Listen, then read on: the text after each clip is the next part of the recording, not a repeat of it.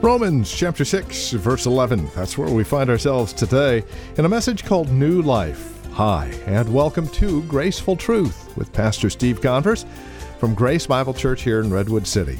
Won't you join us as we understand this new life in Christ, what it looks like, and what it means for you and I today?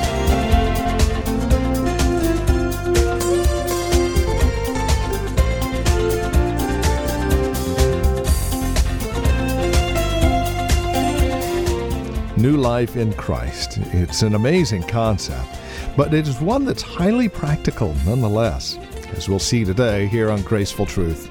Again, we welcome you to the program and would invite you to join us here in Romans chapter 6 and verse 11. New life in Christ. How is it brought about? What does it look like? And what are the practical ramifications for you and I as believers in Christ as we find ourselves in this new life? Well, that's what today's broadcast is all about. Here's Pastor Steve now with more. Join us. So you also must consider. Some translations say you must also count, or you must also reckon. That's the word that's used there. Ourselves dead to sin and alive to God in Christ Jesus. I want to share with you just briefly this morning what that word means. It's logizomai in the original language, in the Greek. And it, it's basically re- related, logizomai is related to the word logos. We know what logos means, right? Logos means what? The word. It means word. It can also mean deed. It can also mean fact. And it, it, it had the idea of evaluating an object's worth or reckoning up a project's gain or losses. Some of you who are accountants here, you'll appreciate this. It's a bookkeeping term. That's what it is. I mean, some people enjoy keeping books. Go figure. I, don't get it. You know, that's just not, that doesn't float my boat. I don't know. But some people, man, they just love it. They get in there and boy, everything's got to add up perfectly. And we get kind of our, in our own English language, we get certain words from this Greek word, logizomai. When you stop and you think about it, we preserve the word in such words as log, when you log something, or log- logistics. You've all seen the UPS commercial, you know, we love logistics, or logarithm. Okay, those three words represent really logizomai. When you think about a, something that's a log, it refers to a numerical record of a ship or an airplane's progress. I remember when I used to drive a limousine, I used to have to keep log into a book how many hours I was driving. And then you had to take a break. You logged it in. You think of the word logistics, it's, it's really a military term dealing with numbers and movements of troops and supplies. Or you think of the word logarithm, which is an exponent to which the base number is raised to produce a given number. I had to look that one up. I'm just reading it off the page. Some of you mathematicians, you know, you probably just knew that. I didn't know that, so I had to look that one up. But that it was used in, in commercial settings. But it was also used, this is kind of interesting, that word logizomai, to, to reckon or to consider, it was also used in the philosophical sense, in the philosophical wor- world. And it was used in the sense of an object or non emotional reasoning. Now, this is where it gets interesting. You say, what's this got to do with the resurrection? Hang in there. We preserve the meaning of, of that side of the word in our English language by words such as logic or logical. Okay, the common ground in these two uses of the word is that logizomai has to do with reality. It has to do with reality. It has to do with things that are factually true. It has nothing to do with emotion. It has nothing to do with wishful thinking, nor is it an activity that makes something come to pass or happen. It's an acknowledgement of or an acting upon something that is already true or has already happened. When you think about keeping your books, keeping your check register, okay, if you're, if you're balancing your checkbook and you write down in your checkbook, well, I got $100. You better have $100. right? If you're reckoning that down, you better, you better be sure you have $100 in there. You can't just write down whatever you want. I think I want $1,000. you know, that may be what you want, but that's not the reality of it. See, that's the wrong use of making a log or reckoning your checkbook, balancing your checkbook.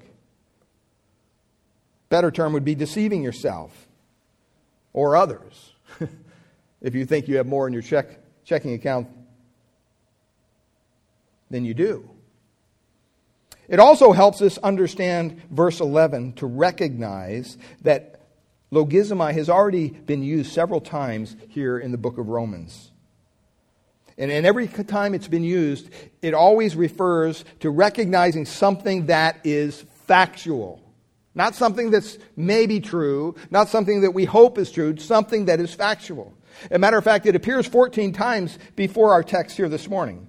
And it also recurs in Romans 8 and 9. And we'll see that when we get there.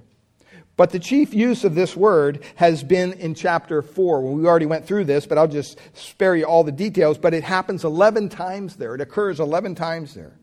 And Paul is employing it to really show us how our sins have been reckoned to Christ and punished there, and how his righteousness has been kind of credited to us. These aren't just imaginary transactions. These aren't just things, well, you know, you just got to have faith. No, these are things that really happened. Jesus really did die for our sin. He really did suffer for our transgressions. And similarly, his righteousness really has been transferred to our account so that God accounts us righteous in him. We don't have any righteousness of our own. Our righteousness comes from Christ.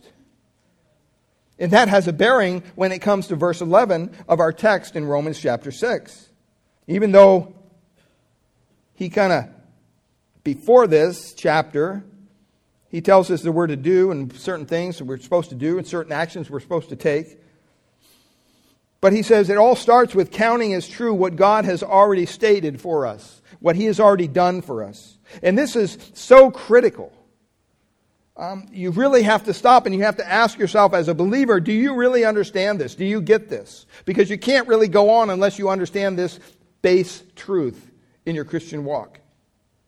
Let me say it this way the first step in our growth in holiness is counting as true what is, in fact, true. The key to living the Christian life lies in first knowing that Christ has taken us out of Adam and has joined us to Jesus Christ that we're no longer the subject to the reign of sin and death, that we have been transferred into the kingdom of God's abounding grace. That's a fundamental truth. You need to understand that. You need to believe that. It's really the secret to a holy life is believing what God says, understanding who you are in Christ.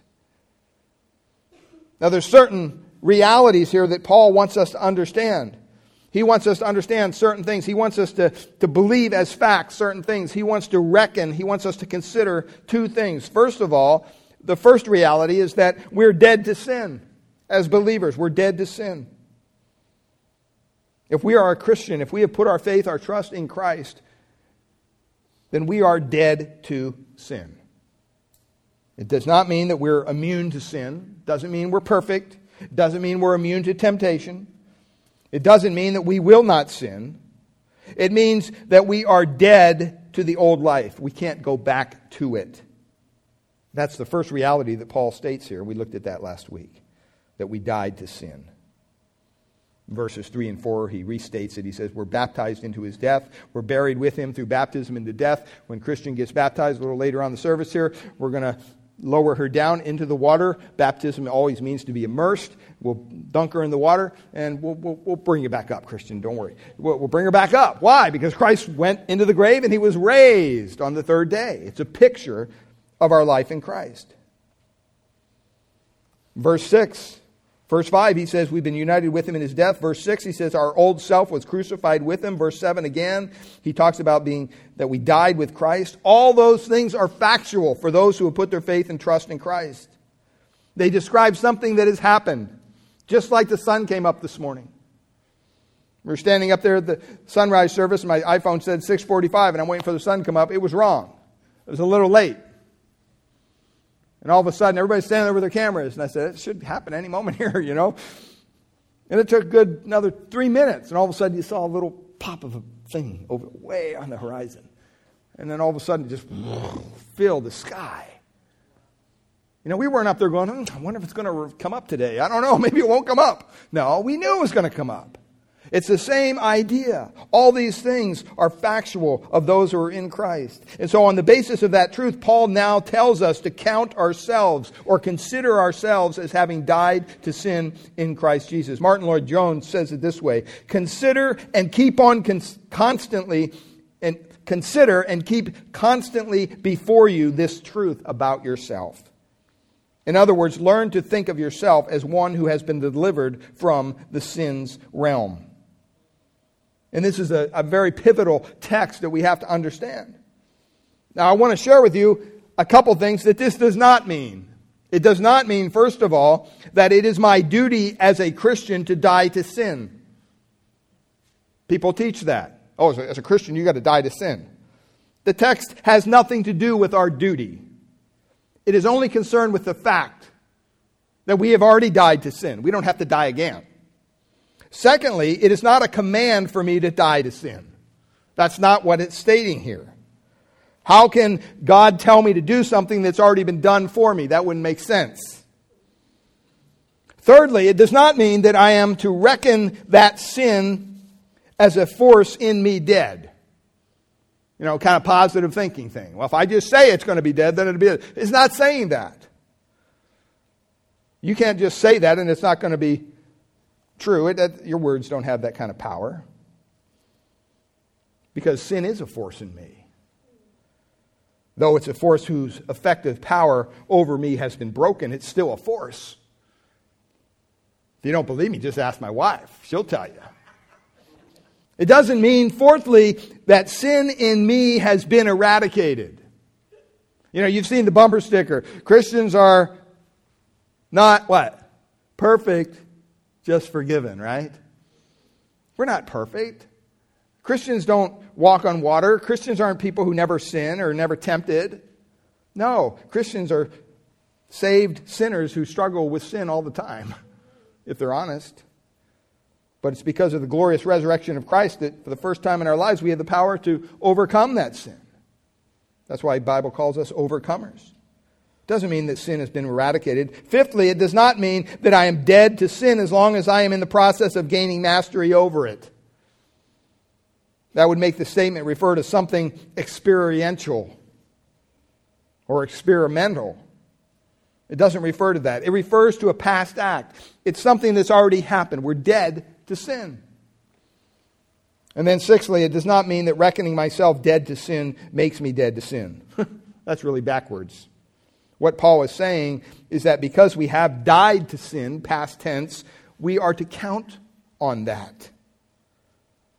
That's the first reality that Paul wants us to understand in verse 11. That's what he says. So you must consider what do you want us to consider, Paul? Yourselves, first of all, dead to sin. The second one is this the second reality is that we're to consider ourselves alive to God.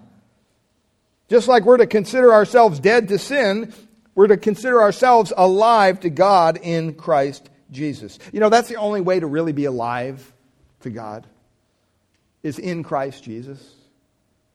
You know, there's a lot of stuff going around today out there in the theological world. Well, you know, you can, you can still be a Muslim or you can be a Buddhist or you can be whatever. You know, I'm sure God understands as long as you have faith. No, that's not what the Bible teaches. That's not what Jesus taught.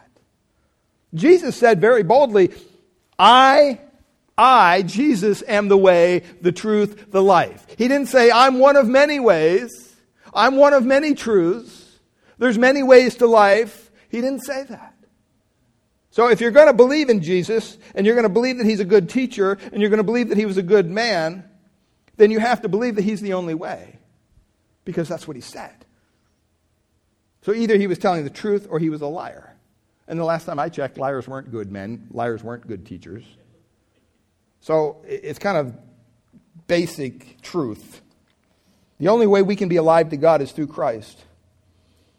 And that statement completes the parallel there in verse 5, in which Paul says, If we have been united with him in his death, we will certainly be also be united with him in his resurrection.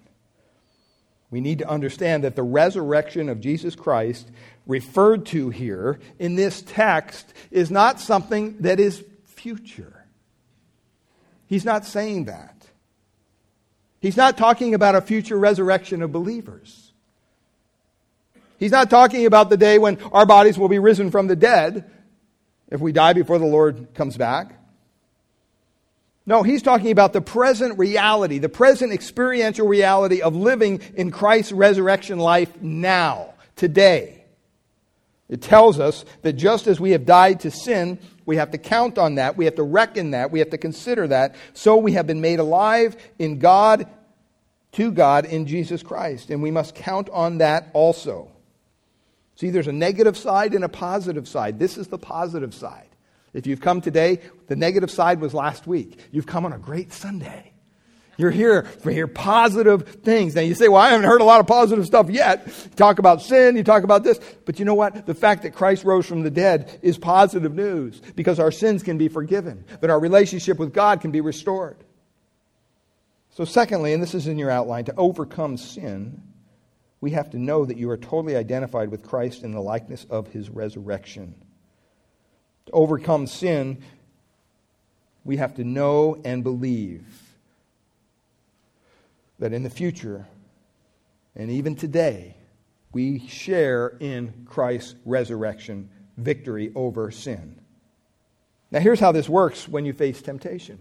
Let's just get down where the, the rubber meets the road. Perhaps you're tempted to use drugs or get drunk or escape from the pressures of life somehow, whatever it might be, or you're, you're tempted to go back into sexual immorality in your life, whatever it might be. But you realize that in Christ, you have been crucified to that old corrupt way of life. And you're now identified, you're united with Christ in both his death and his resurrection. His new life, the Bible says, is in you. And someday, you will receive a new resurrected body that cannot sin. Why would you want to sin now? Paul asked that rhetorically in verse 21. What benefit of chapter 6? What benefit were you then deriving from the things of which you are now ashamed? For the outcome of, outcome of those things is death. See, knowing and believing the truth of your present position of sharing in Christ's death and resurrection really helps you break the power of sin in your life each and every day. It's a very practical application. Secondly, there, B, he says, to, to overcome sin, know that Christ's resurrection represents his complete and final victory over sin and death. Verse 9 in our text kind of gives us the, the reason for this. Verse 9, he says, We know that Christ, we know Moo calls that a, a, a causal principle. The thought is this we believe that we will live with Christ because we know that he is now beyond the reach of death. His resurrection signifies that we will never die again. Death is that he will never die again. Death is no longer mastery over him, it says in verse 9. And he says there at the end, he says, Death no longer has dominion over him. And then in verse 10, it kind of explains what he just said. For the death he died, he died to sin once for all, but the life he lives, he lives to God. Aren't you glad that when Jesus died on the cross, he died once for all? Aren't you glad that he didn't come out with some salvation plan that said, well, yeah, Jesus kind of covered for your sins up to this point, but, you know, that's, that's his death. But now, if you sin from this point on, you're on your own, and so you got to go die on a cross. I, am glad he didn't do that. I'd already be dead a million times over. So, you know, and we'd all be there with me. I mean, that's just not a good way to go. His victory over sin and death was complete. We don't need to work for our salvation. Do you understand that? We don't need to do religious things somehow thinking that that earns us brownie points with God. That's not how the Bible says it works. That's how we want it to work. So maybe, you know, we'll dust that Bible off once in a while and read it, and because we do, we think, oh, now God's going to bless me. It's ridiculous. He deserves our praise, our worship. It's not a bartering thing with God. His resurrection puts all the terrors of sin and death behind him once and forever. And it says, the life he lives, he now lives to God. It doesn't just imply that his life prior to his resurrection was not lived for God. That's not what he's saying. Morris goes on, he explains it this way His life is beyond the reach of death and every evil. It is a life lived positively in and for the glory of God, no longer with the negative aspect of putting away sin.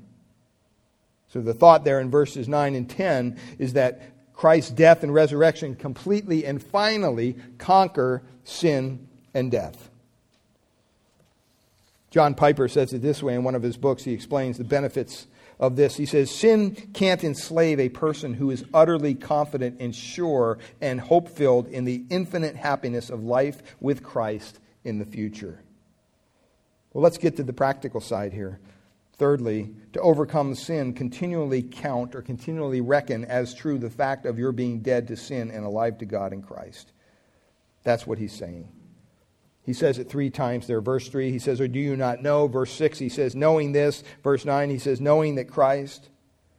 See, knowing who we are in Christ, beloved, is foundational to living a spiritual life. I, I firmly believe that there's so many Christians that struggle in their spiritual growth because they don't understand who they are in Christ. So we need to continually count ourselves. It says, dead to sin and alive to God. And that's all because of the resurrection. That's all because of Christ rising from the dead. If he did not rise from the dead, we wouldn't be here this morning. The, the, the truest thing, really, about you is not what you feel. It's not what you feel, but what God declares to be true. See, we, we live in this touchy feely world today and you know we, we get in this touchy-feely mode and you know well i think you know i think so-and-so is upset with me and i feel that you know this and oh well I, I feel this and who cares what you feel? You know i mean sometimes we have conversations and well i don't think i said you know what? You know i'll tell the people just call them and ask them are you upset with me? Get it over with. It's real basic. They can either say no or yes. Well you are okay why? Deal with it. Great. Okay are we good? Yeah we're good. Okay let's go but no, we do this stupid email thing back and forth. That you're getting emails back and forth, and you're reading between the lines and wondering how they meant this. You know, if, if you're upset with somebody, don't send an email. That's the worst possible thing you could do. You know, I'd say meet them face to face, but if you can't do that, call them on the phone or FaceTime them or do something where you can look into their eyes and see what the intentions are. So many times you read an email, you can read all sorts of things in there that's not even there. We just need to really believe that. Victory over sin begins with your mind, how you think, not how you feel. It's not just a mind game. I'm not saying you just go throughout life telling yourself, okay, I'm just not going to sin. I'm not going to sin. No, it's, it's not positive thinking. I'm not talking about that. He isn't saying visualize yourself as this sinless person. No, he's not saying that. And eventually you'll act that way. You know, go to bed and put the Bible under your pillow and hopefully it'll absorb into your. He's not saying that. He's saying this. This is the fact of who God has made you in Christ. You are no longer in Adam, alive to sin, but dead towards God. Rather, you are now in Christ Jesus, dead to sin and alive to God. Think on that truth. As you think on that truth, you will act so. So consider it over and over and over as often as you face temptation. Remember, Christ is not in the grave, He rose from the dead. And this is Graceful Truth with Pastor Steve Converse. If you would like to hear the program again or find out more about us, you're welcome to visit our website, gracebibleonline.org. That's gracebibleonline.org. Or give us a call, 650 366 9923. If you'd like to join us for worship at Grace Bible Church here in Redwood City, again, visit our website for the details, gracebibleonline.org, or call 650 366 9923. And now, once again, here's Pastor Steve. Thanks, Andy. I have a special announcement for the ladies in our listening audience. We'll be hosting a women's expository conference with special speaker Colleen McFadden from the Simeon Trust on Saturday, April 9th from 9 a.m. to 3 p.m. This conference will be beneficial for women who teach Bible studies, Sunday school, or just enjoy studying God's Word. Colleen is a very gifted teacher who will be sharing with our ladies the importance of expository principles in both Bible study and teaching. Breakfast and lunch will be provided, and there's a registration fee of just $25. The registration form can be downloaded from our website, gracebibleonline.org, and mailed in in advance with your payment. Pre registration is required, and we are encouraging our ladies to register early because seating will be limited. Once again, we'll be hosting a women's expository conference with special speaker Colleen McFadden from the Simeon Trust on Saturday, April 9th from 9 a.m. to 3 p.m. Please check out our website for all the details and registration form. Thank you, Steve. And again, friend, we'd love to hear from you. So call us today, 650 366 9923, or write to us, 2225 Euclid Avenue, Redwood City, 94061 is our zip code. Until next time, God bless.